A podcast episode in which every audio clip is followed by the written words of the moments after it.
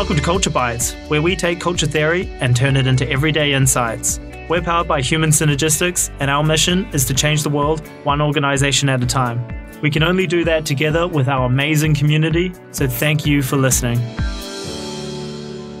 Before we get going on today's show, I want to invite you to come along to our annual Culture and Leadership Conference. So it's happening this August in Melbourne uh, on the 29th and then in Sydney on the 5th of September. We've also got a conference in New Zealand. So it's in Christchurch on the 9th of September, Auckland on the 10th, and Wellington on the 11th. Got tons of great speakers, and it would be awesome to have you come along. There'll be a link to both of those conferences in the notes of this show. So check it out. All right, but that's it. Let's get into today's show. Hey, Sam. G'day, Dom. So the Aged Care Royal Commission has kicked off recently, and we've we've seen the banking one completed, and so there's lots of lots of stuff in the news about, I guess, everything that's wrong with companies and where where culture has gone astray, and so on, and that's what gets headlines, right? And I know even with our with our own PR team, you know, they ask us to comment typically on where something horrible has happened, and I always try and ask them like, what about you know, some of our clients are doing amazing things. Can we talk about that? Apparently, it doesn't. Uh, the newspapers aren't as interested. But you know, the good thing about having your own podcast is you can publish it yourself. So great. So I guess you know, setting the scene. So you know, what what's going on with the with the aged care royal commission? Yeah, I think there's I think there's lots of good stories that probably don't get shared, but there are probably some stories that through this commission will will emerge, and I think that's the reason why it was probably put in place. So it's making sure that there's effective levels of care within mm. the community, and mm. particularly in this instance, in the in the aged care community. So I think it's a great opportunity to talk about with Louise about these opportunities of, of where things are going well. Yeah, so you mentioned Louise there. So so Louise is from Chorus, which is an organization over in Perth.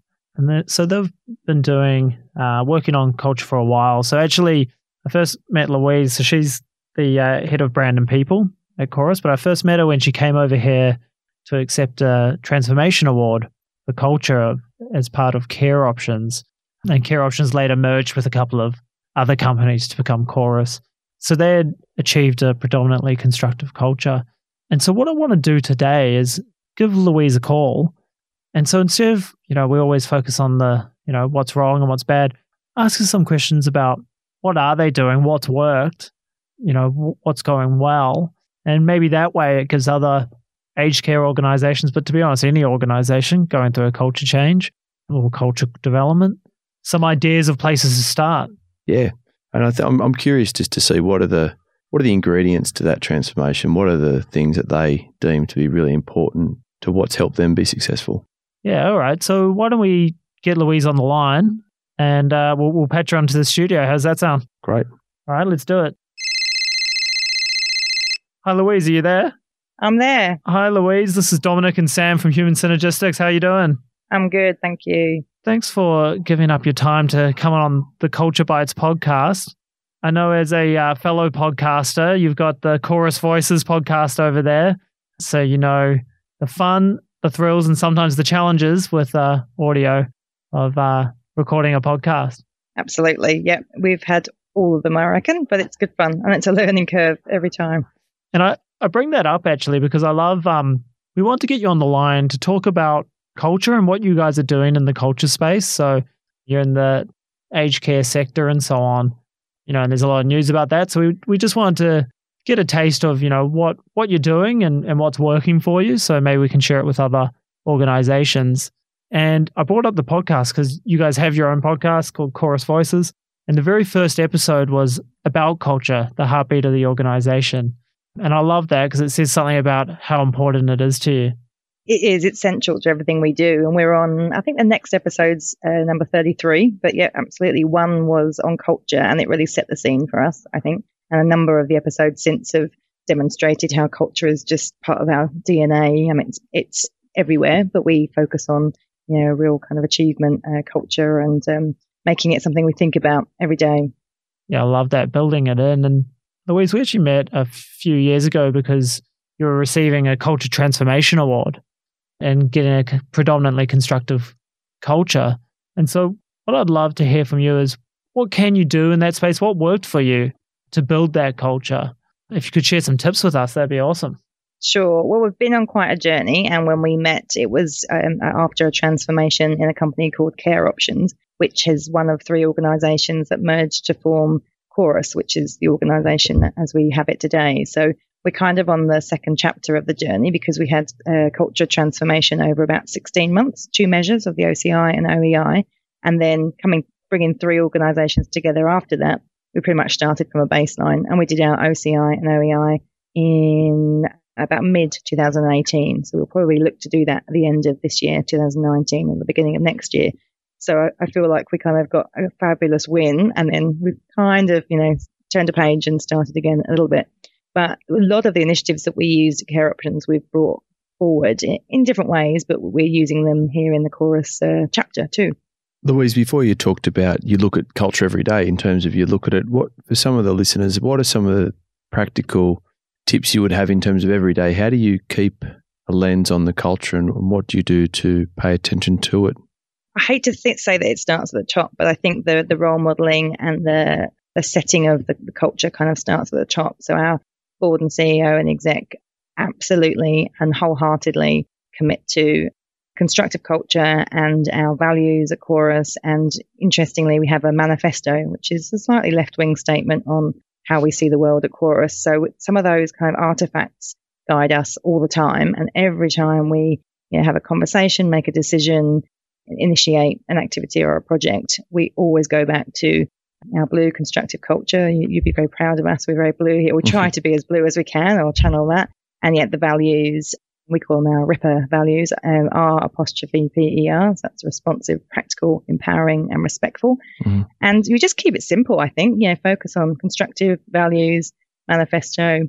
We've got what we call the chorus way, which is a, you know, kind of a, a, a nicer title for a code of conduct. Mm-hmm. And so we just have these reference points and artifacts and everything comes back to that. So every uh, recruitment process, every performance appraisal, every conversation about project always comes back to, you know, one of those kind of um, baselines.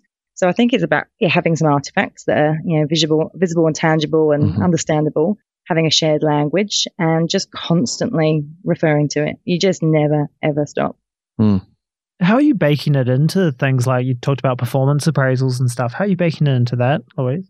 So we building bit by bit, um, using you know the values or behaviors and LSI or the circumplex uh, into perform uh, job descriptions so that you know from the beginning you know what's required of you in your role and then our performance and development review process which is quite a big kind of um, form and there's some guidelines for leaders you know we don't kind of mandate that every piece of it is filled out comprehensively but this is just a whole range of things that you can use to talk to people so we, you know, have questions on values. We step them out a little bit more. This is what we think values look like. And then we have the opportunity for the individual and the leader to make a comment on that.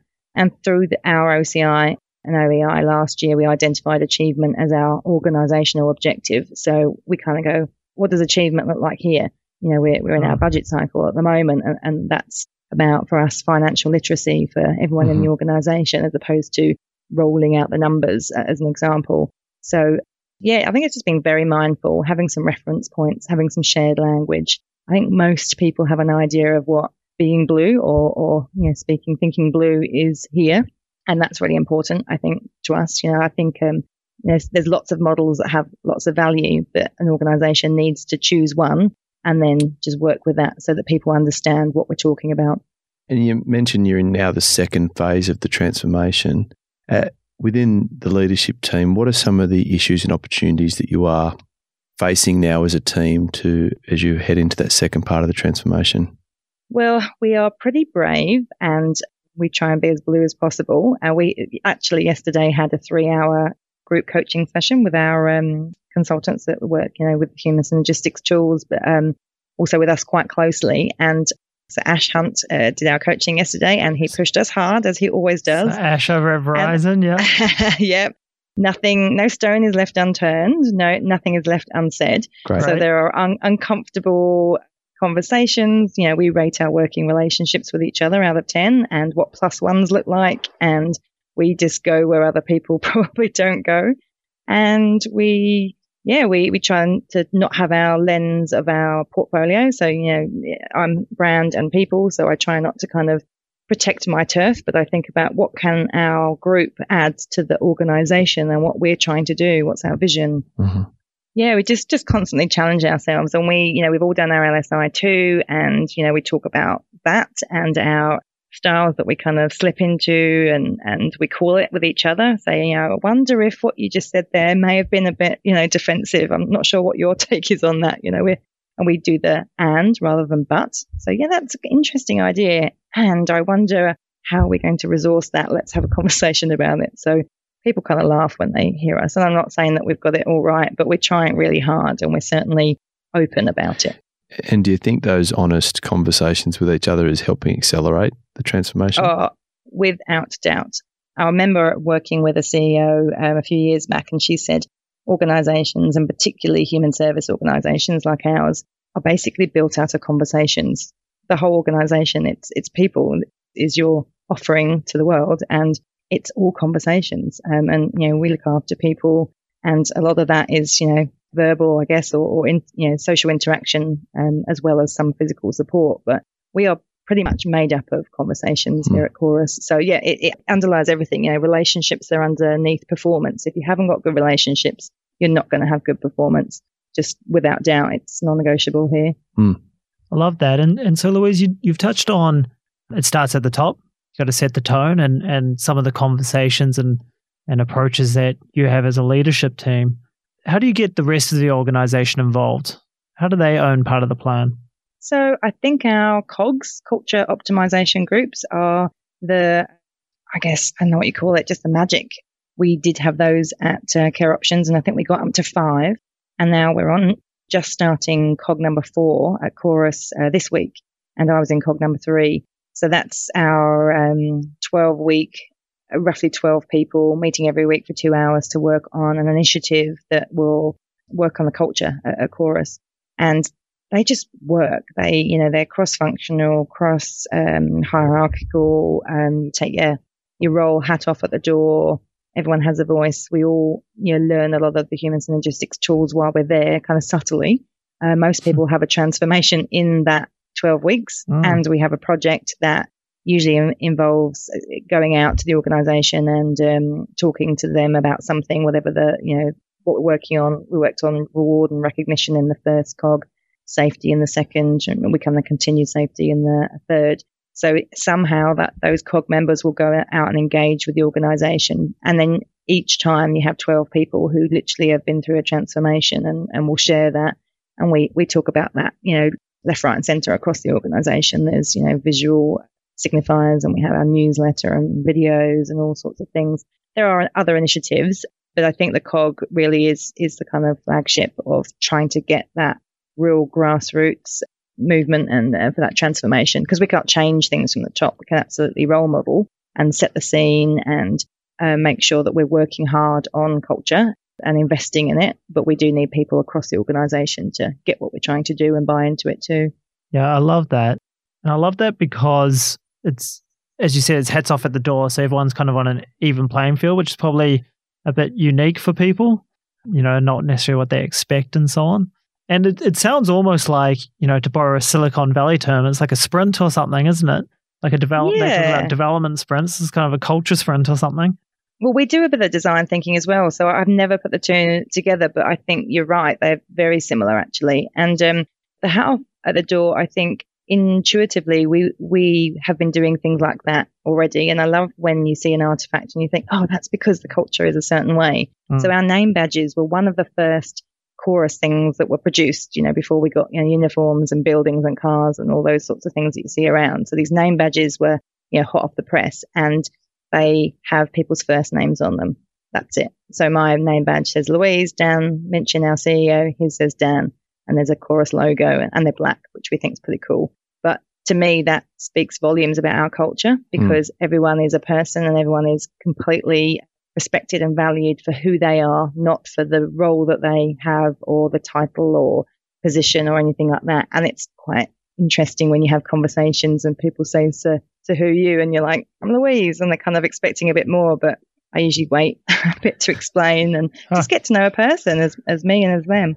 I love that, and, and I remember actually on, on that note when when you came over to collect the culture award while you're at Care Options, you know the CEO came, you came, you know that makes sense. But actually, the whole team came, right? The I think it was the Cog team at that time. Yeah, some of the COG teams, a couple of support workers, someone that was working in a corporate uh, department as an officer. So, you know, more of a transactional role, but, you know, very much a part of the COG and very valued. I think, was, you know, and Sasha came over from Verisen. There was about six of us and it was fabulous. And the, I think I did um, a bit of a recording that may have made it to a podcast. I can't remember, you know, talking to the ladies about coming over, what that meant to them. And they just said it meant the world, like to be valued enough to be taken to Sydney to come and collect award because they were a part of the transformation was just, yeah, that was just everything to me. Speaks volumes. The COG sounds just like a great initiative in terms of putting the effort behind the cultural change and, as you said, focusing on one initiative at a time, personal development, business challenge. When you link the culture to the strategy, how important is it to, to have initiatives or practical resource applying the culture change from your experience, Louise? I I mean, I just don't think we would get the results that we have without it. And organically, we've ended up working on strategic issues in the COG. So they kind of benefit, you know, there's a double whammy Hmm. there. I think probably because we tend to go to COG and say, hey, these are the things that we're grappling with. We never dictate this is what we want you to do, but we say these are the most important issues. And usually that group will say, well, we want to work on the most important issues. So there's always, usually has been that strategic alignment. And I guess I often use the example of um, a bullying policy. You can have a policy that says, you know, we don't accept or tolerate bullying here, but that won't eradicate bullying. So Mm. unless you build it into the fabric of an organization, it doesn't matter what you have written down. So it doesn't really matter what's written on your strategy unless it's built into the everyday fabric. You're not going to deliver on that strategy. So I guess that's probably how we look at it. So yeah, there's good alignment, and you know we use um, a tool called called Trello to map our um, sprints on our um, initiatives. You know, we're using this de- design thinking, and um, there's a cog sprint in there. So I don't know why I haven't ever thought of the two as so aligned. Yeah, I think, and because everything is just so intrinsically part of everything we do, I think you know when we're talking about strategy, culture is just part of that. It's just everything we approach is from a cultural perspective.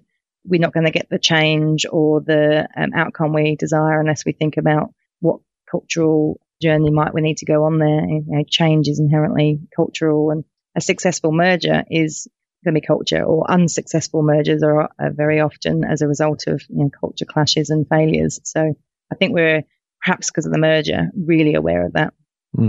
Thank you.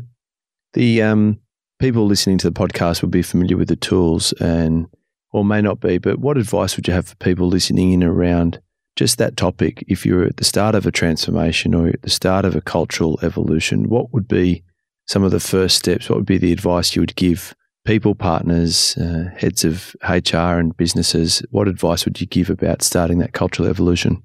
Well, I mean, you know, Kotter's change uh, steps are a good starting point. You probably need to create a compelling case to work on this. You know, you Mm. need to probably create that burning platform. You're going to need to get buy-in. You're going to need some resources. They may be people, but you are going to need some financial resources as well. We have invested significantly in culture and that can be hard at the beginning because you, you need to get that buy-in. And then I think, as I said before, uh, just, you know, pick a direction or a model or an approach and just keep on going with it because it's a journey and it takes time to see results. So flitting around, you know, three months in, this isn't working. You're not giving enough time. I mean, I, I would definitely say you need, you know, a year to two years to Mhm. start to see that, that change. So, you know, getting the buy-in from the people you need to have buy-in from for a journey that needs investment and time. And then I tend to look at things organizationally, team level and individual and those together. So what are you trying to do organizationally? How are you going to work with your teams intra and inter? And what's your goal with individuals? It's a kind of uh, interweaved for us and they, you know, you're constantly looking at those all together and, you know, you have a plan, but be ready to change it. I think that's everything at chorus, you know, you kind of know where you're going, set off, but be ready to adapt. yeah, that, I think they're my you know main bits of advice. And celebrate those wins when you get them. So when you you know because you will have people that aren't either skeptical or not completely on board. So selling those wins when you have them will get the momentum going. And things like for us, you know, the results of COG and testimonials and people's transformations, you have to you know celebrate those and then slowly people kind of go, you know, some of this is a bit mad, but we're in, it's working. so let's keep going. That's Love great. It. Hey, and Louise, so you mentioned getting the getting the CEO and management and stuff on board, and, and you said at the very start of our call that the CEO and the board and the executive team in general were right behind culture. So, what was it for them? What was the thing that really got their energy behind it? I think you know, without calling out individuals, people would probably say they came along at different points. Mm. For me, leading you know the work um, or, or being responsible for us doing this work um, Dan's commitment, the CEO's commitment, has just been second to none. So he's has stood behind this from the beginning, and that meant that everybody else kind of at least stood to see, okay, well, let's just see what happens. And then because we're able to demonstrate that it's successful, people got on board.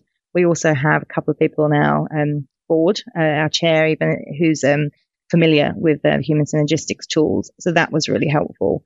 And we put in for some funding to support us in the initial stages. I think again because um, culture and mergers are so linked, that w- that helped our focus mm. in the beginning.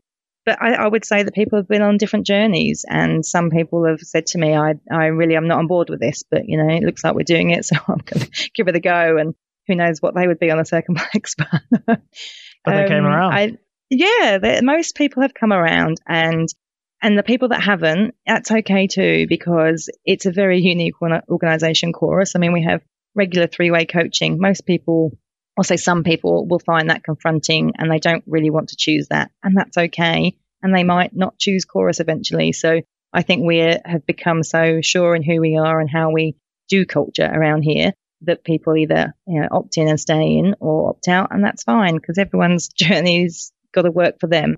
So yeah, I'd say that people have come along on the journey at different times, and if they haven't, then they have you know chosen another route, and that's fine. I love that, Louise. I think that's uh, all the time we have uh, of yours today, because I know you got to rush off to another meeting. But thank you so much for sharing that with us. I love the practical tips um, that people can take away and, and put into action, and you know this is how you start moving the dial on culture. Thanks, Dom, and thanks, Sam, too. It's been an absolute pleasure. Thanks, Louise. Have a great day. Okay, bye. Bye. Cool. So, what do you reckon, Sam? What did you pick up from that? That was just great to listen to Louise, and and I really liked some of the super practical eh, eh, ways to bring culture to life and how important it, it was in their business. And the COG, the Culture Operating Group, I think is just a great idea for anyone looking to um, really get fair income about their culture in their organisation. What I love about the COG thing is it's a it's a rotating group. I think mm. that the danger of having like a culture team mm. or something and organizations is everyone's looking for them to do everything. What I like about COG is it's a sprint.